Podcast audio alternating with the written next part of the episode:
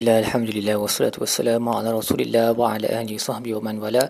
InsyaAllah dalam episod kali ini kita akan membincangkan tadabur bagi muka surat 521 Surat Az-Zariyat ayat 7 sehingga ayat 30 Baik um, Ayat 7 uh, dia adalah sebenarnya sambungan daripada petikan sebelumnya tentang akan terjadinya hari kiamat Uh, dan kemudian Allah sebut tentang langit pada ayat tujuh ni wasama izatil hubuk demi demi um, langit yang penuh dengan kecantikan dan dan juga jalan-jalan yang diikuti oleh bintang-bintang, bulan, matahari dan sebagainya. Innakum lafi qawli mukhtalif. Kamu berada di dalam uh, kata-kata yang berbeza. So, um, ayat ni boleh merujuk kepada keseluruhan manusia seperti yang disebut oleh Ibnu Juzai. Maksudnya, maksudnya ada yang uh, qawli mukhtalif, maksudnya ada yang percaya pada apa yang Nabi bawakan, uh, apa yang ada yang tak percaya, so ada kafir dan mukmin. Tapi dia juga boleh merujuk khusus kepada orang kafir kerana mereka sama sendiri pun tak bersetuju nak panggil Nabi tu apa. Ada yang kata gila, ada yang kata ahli sihir. Okay? So, uh, itu maksud qawli mukhtalif. All the different uh, different ideas and opinions about who the prophet is kan. Kemudian Allah sebut uh, maka terpalinglah sesiapa yang dipalingkan daripada Nabi SAW, daripada Quran, daripada kebenaran dan celakalah mereka yang mendustakan, yang terawang-awang dalam kesesatan. Mereka bertanya tentang bila hari kiamat akan berlaku. So ini adalah pertanyaan istihza' lah, pertanyaan yang memperlekehkan. Sebab mereka memang dah tak, tak memang tak percaya pada hari kiamat.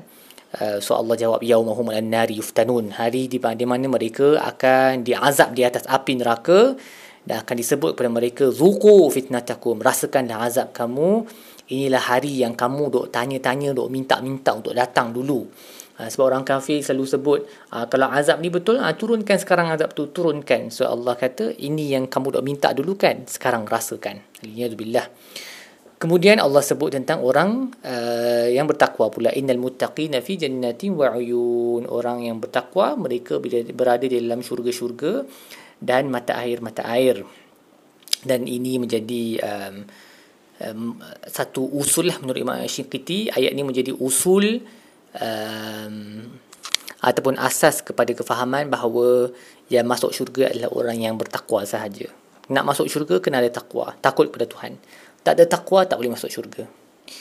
Apa sifat mereka ni? Akhizina ma atahum rabbuhum. Mereka akan mengambil apa yang Tuhan mereka berikan. So ayat ni ada dua pandangan tentang apa maksudnya. Imam Sa'adi berkata yang pertama dia adalah sambungan daripada ayat sebelumnya. Maksudnya di syurga nanti orang beriman akan menerima dengan hati yang terbuka dengan penuh keredaan apa-apa yang Allah kurniakan kepada mereka tak minta apa-apa pertukaran. Contohnya Tuhan bagi uh, buah X. Dia gembira dengan buah X. Dia tak minta buah Y contohnya. Okey? Sebab memang dekat syurga kita akan dapat semua benda yang yang paling kita suka. Automatically Tuhan dah tahu nikmat tu akan berdasarkan itu. Um, tetapi juga boleh berbawa maksud uh, kehidupan mereka di dunia ni iaitu mereka menerima apa yang Tuhan mereka berikan iaitu segala perintah dan larangan mereka terima dengan redha dan hati yang terbuka dan mereka laksanakannya. Innahum kanu qabla zalika muhsinin. Mereka ni sebelum ni adalah kaum yang muhsinin yang baik-baik. Tu kita uh, dah tengoklah dalam al-Quran banyak kali perkataan muhsinin dah disebutkan. So boleh rujuk balik semua perkataan muhsinin Allah dah sebut sifat-sifat mereka um, jadi kita kena contohi apa yang Allah sebut tentang sifat muhsin ini. Allah dah sebutlah di sini antara beberapanya yang pertama uh, yang muhsin ini sifat mereka kanu qalilan minal laili ma yahja'un. Uh, mereka tidur malam sedikit sahaja sebab banyak masa dihabiskan untuk beribadat. Ketika mana uh, orang lain berehat pada waktu malam untuk uh, rejuvenate uh, kerana dalam menggunakan banyak tenaga pada siang hari mereka ni tidur sedikit dan banyak beribadat kepada Allah. Jadi of course ini ber, bergantung pada orang lah. Kalau orang tu kerja berat, uh, tidur lambat, dia mungkin lebih sukar untuk bangkit lebih awal. Sebab tu Nabi SAW tak suka bersembang selepas solat isyak. Lepas solat isyak tu, most probably dia dah terus tidur dan isyak tu dilewatkan lah. Ada riwayat sepertiga malam ataupun setengah malam. Lepas tu Nabi terus tidur. Dan sebab tu dia boleh bangkit dengan...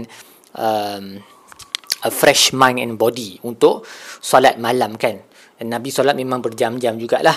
Uh, kita tak perlulah ikut sampai berjam-jam kalau tak mampu tapi at least kita kena usaha untuk bangkitlah sekali-sekala waktu malam tu. Kalau memang dah pergi solat subuh di masjid, memang kita akan bangkit awal kan. So at least boleh buat solat witir tu. Um, tapi tak still tak capai lah piawaian ayat ni sebab ayat ni Allah kata dia tidur sikit je kebanyakan malam tu dia um, beribadat kepada Allah dan um, walaupun dari segi saintifik dan biologinya kita disarankan untuk tidur sekian-sekian jam. Uh, tetapi saya percaya bahawa kalau kita habiskan masa dengan banyak beribadat pada waktu malam uh, dia ada spiritual energy lah yang kita boleh dapat yang mungkin boleh cover sedikit sebanyak tidur yang tidak mencukupi itu. Uh, tetapi kalau kita memang membazir masa sepanjang malam uh, on the phone ke tengok TV ke lepas tu memang tak boleh tidur dan itu memang kita punya salah lah. Okay, so buat setakat yang mampu tapi inilah yang Allah sebut tentang sifat mereka sedikit daripada malam saja mereka tidur banyak yang mereka bangkit untuk salat wabil ashari hum yastaghfirun dan mereka beristighfar pada waktu ashar. Ashar ni merujuk kepada sepertiga malam yang terakhir um, waktu macam waktu sahur lah perkataan sahur tu datang perkataan sahar ni ashar adalah jamak dia menunjukkan mereka selalu bangkit uh, untuk beristighfar. So ada riwayat daripada para salaf di mana mereka akan bangkit awal sikit mungkin kalau kita ikut waktu Malaysia pukul 4 mereka bangkit solat uh, dan dekat subuh tu mungkin dalam pukul 5 suku 5 setengah nak dekat subuh mereka fokus kepada istighfar. Solat-solat semua dah buat dah sebelum tu. So ini antara sifat mereka. Uh, so ini hubungan mereka dengan Tuhan hubungan mereka dengan manusia pun uh, mantap juga. Itu wa fi amwalihim haqqul lisaili wal mahrum. Uh, dan di dalam harta mereka ada hak bagi mereka yang meminta orang yang minta tolong dan juga wal mahrum mereka yang miskin yang tak cukup harta. So they give generously. So ini sifat-sifat orang yang muttaqin ni. Kemudian Allah sebut tentang um, petanda-petandanya di di bumi ni wa fil ardi ayatul lil muqinin di bumi ni ada tanda-tanda bagi orang yang yakin. Wa fi anfusikum dan juga pada diri kamu juga ada petanda-petanda betapa sempurnanya keciptaan um, manusia uh, dari segi biologinya dari segi sosiologinya semua tu ada petanda lah. Afala tubsirun tidakkah kamu melihat wa fis sama'i rizqukum wa ma tu'adun dan di langit ada rezeki kamu dan juga apa yang kamu di uh, dijanjikan. So dijanjikan ni uh, boleh merujuk kepada qada dan qadar. Ada banyak pandangan dah daripada para ulama apa maksud uh, apa yang kamu dijanjikan tu berada di langit boleh merujuk kepada azab neraka dan sebagainya. Fa warad bis sama'i wal ardi innahu lahaqqun misla ma annakum tantiqun. Dan demi Tuhan langit dan bumi ini adalah kebenaran. Innahu lahaq. Sesungguhnya ini adalah kebenaran seperti mana uh, benarnya kamu boleh bercakap. So um, imam uh, al-baghawi menyebut sesuatu yang menarik dalam tafsirnya. Uh, beliau berkata telah uh, qala ba'dul hukama telah berkata sebagian orang yang cerdik pandai ni ayat ni dia ada kaitan dengan ayat sebelum tu tentang rezeki tu. Allah sebut di langit ada rezeki kamu dan apa yang kamu dijanjikan, uh, qada, qadar, azab dan sebagainya. Um, dan ini adalah kebenaran seperti mana kamu boleh bercakap. So, ini ni merujuk pada apa? Ini merujuk pada semua yang disebut sebelum tu, rezeki tu, apa yang dijanjikan di langit tu, apa-apa ayat yang Allah sebut semua tu, itulah yang disebut. Tapi kalau khusus kita fokus pada rezeki tu, uh, telah berkata mereka yang cerdik pandai ni seperti mana kita boleh bercakap dengan lisan kita sendiri dan kita tak boleh bercakap dengan lidah orang lain. We cannot use other people's tongue to talk. We have to talk using our own tongue. Begitu jugalah mulut kita ni akan makan rezeki yang Allah kurniakan untuk kita dan kita tak akan boleh makan rezeki daripada orang lain. Maksudnya even kalau uh, kita ambil harta orang lain secara tak betul pun, dia tak akan exceed beyond apa yang Allah dah benarkan untuk kita consume. Tapi of course bila kita ambil harta orang lain secara cara yang tak betul tu dia bukan dia anggap rezeki lah. Dia dah dia, dia dah jadi satu um, satu dosa yang akan uh, kita azab kita akan diazab atas perbuatan tersebut memakan harta orang lain uh, dengan cara yang batil. Tapi we talk about rezeki in, apa dengan cara yang biasa orang faham rezeki ni uh, kalau kita letak tepi uh, masalah um, makan harta orang lain secara batil ni kita kadang-kadang ada pengalaman-pengalaman lah dalam hidup kita di mana kita nak makan satu benda tu tapi in the end kita tak dapat benda tu sebab dia punya dia milik orang lain dia sampai kepada tangan orang lain kan. Uh, ada banyak cerita-cerita yang mungkin kita sendiri alami ataupun kawan-kawan lain alami ataupun orang lain yang dia punya rezeki tu tapi akhirnya sampai kepada tangan kita. Sebab Allah dah tuliskan bagi setiap orang tu rezeki ni dan selepas itu kita masuk ke dalam cerita yang sangat menarik dalam surah ini iaitu cerita tentang uh, Nabi Ibrahim dan para tetamunya yang dimuliakan. Allah ada sebut tentang kisah ni secara ringkas dalam surah Al-Hijr. So ni dia panjang sikit lah dia punya kisah dia dan ada banyak benda yang kita boleh belajar tentang cara memuliakan tetamu. Uh, so Allah bertanya hal atak hadis dhaifi Ibrahim al-Mukramin tidakkah telah dah sampai kepada kamu cerita tetamu-tetamu Nabi Ibrahim yang dimuliakan apabila mereka sampai kepadanya dan mereka berkata faqalu salaman qala salamun. Uh, mereka bagi salam dengan salaman. Nabi jawab dengan salamun. So para ulama berkata salamun tu lagi kuat daripada salaman lah.